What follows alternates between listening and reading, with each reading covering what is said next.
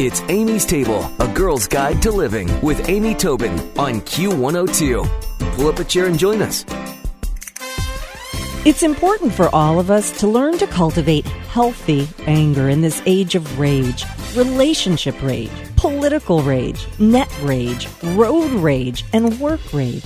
Managing anger improves all facets of life, from sex to parenting to productivity on the job. And joining me today is Doctor Bernard Golden, talking about his book, Overcoming Destructive Anger. Welcome, Doctor Golden.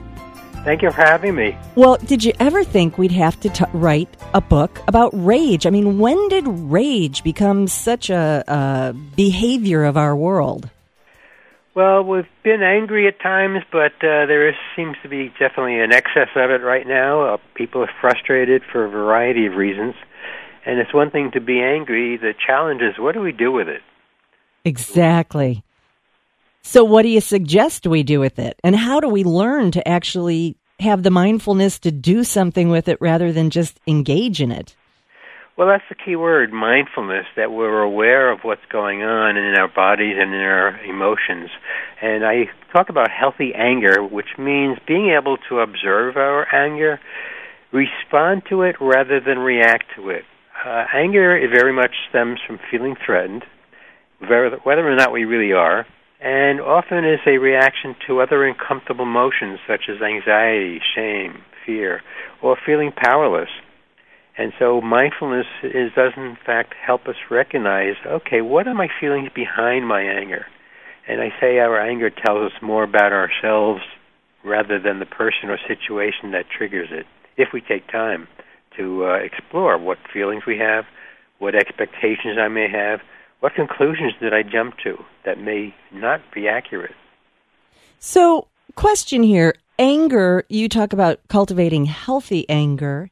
So this isn't something that we should try and crush. We shouldn't try and, and um, remove anger, just really change how we respond to our anger. Am I am I understanding that correctly? Yeah, exactly, because anger is a natural emotion. It's complex and highly charged.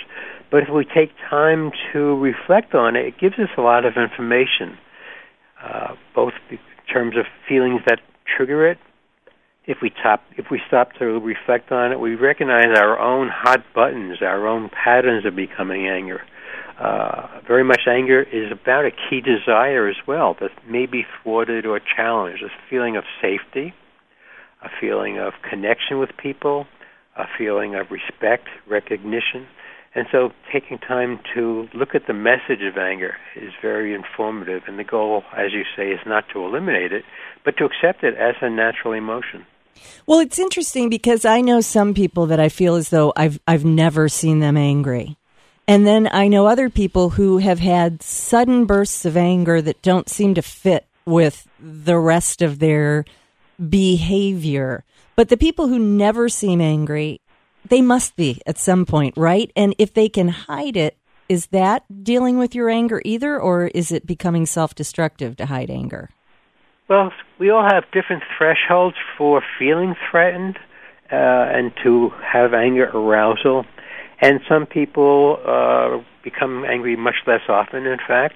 Some people maybe don't express anger, but quietly they may be very highly angry at themselves. And I'll, what I mean by that is that the self-critical inner dialogue is very much a, a reflection of not being satisfied or being disappointed and being angry with ourselves. Keeping it in, wh- and whether it's expressed uh, especially to other people, is just as uh, potentially dangerous as, as expressing it, because it does lead to health problems. People will uh, accumulate the anger, and then at some point, then when they're angry enough, it's kind of the, the last straw. But uh, it, keeping it in doesn't get a person, their needs are not met. Right. So when you say keeping it in, then it becomes the last straw. Is that when you're apt to see somebody have a sudden outburst that's kind of crazy? Right. Some people keep it in and they have a last straw, and others react from uh, go from zero to sixty very quickly. And again, anger is a habit, a habit in think of thinking and feeling, and we just dif- we have different reactions, different habits, and how we d- respond to it. If you're just joining us, we're speaking with Doctor Bernard Golden about his book, Overcoming Destructive Anger, Strategies That Work. And you say that nature and nurture contribute to hot-headedness. And so some of it is maybe our, our lifestyle or our family, but some of it we're born with? We have temperament. Some infants, very quickly, if you wave your hand in front of them, they kind of watch your hand move slowly with not much excitement, and others become startled. So infants are thin-skinned or thick-skinned. Hmm. Uh, and then the experiences we have play a role in our habits. Some studies suggest that there may be some genetics that uh, predispose people more toward aggression than others. But like all aspects of personality, it depends on what experiences we have that either that gene is triggered or it's not. And is it a male-female heavy ratio of, of people who are, are more angry? The anger is, is uh, increasingly the anger is being seen as equal, but men do show it more, do express it more in a, in a more aggressive way, and whereas women may do it uh, Uh, they, they they handle it differently. They might seek to focus on relationship and may, in fact, focus on the feelings behind the anger rather than talking about the anger itself. So maybe they're more introspective with their anger but might not be dealing with it. Am I understanding that correctly? Uh, may not be that introspective, but it will be more comfortable with those feelings, so they may show those feelings, uh, those feelings being anxiety, fear, may not even be aware of their anger, but sometimes anger is such an uncomfortable emotion to feel, so they might feel and stay with anxiety, fear, and shame rather than show or allow themselves to experience the anger. So that anger, one of the other things that you point out in the book, it damages both your own personal health and your relationships. And I think that's the thing. So so let's say somebody in a in a relationship can say, well, the problem is he or she is so angry. I mean, where do they go with that? If they've got the knowledge that that anger is harming the relationship, where do they go to, to improve this situation? If you're experiencing anger in your partner, when in doubt, share how you're impacted. Talk about your feelings versus what uh, uh, the name-calling or... Uh, so if I'm experiencing being criticized, talking about what that feels like. I'm feeling ignored, or I'm feeling discounted. I'm feeling put down.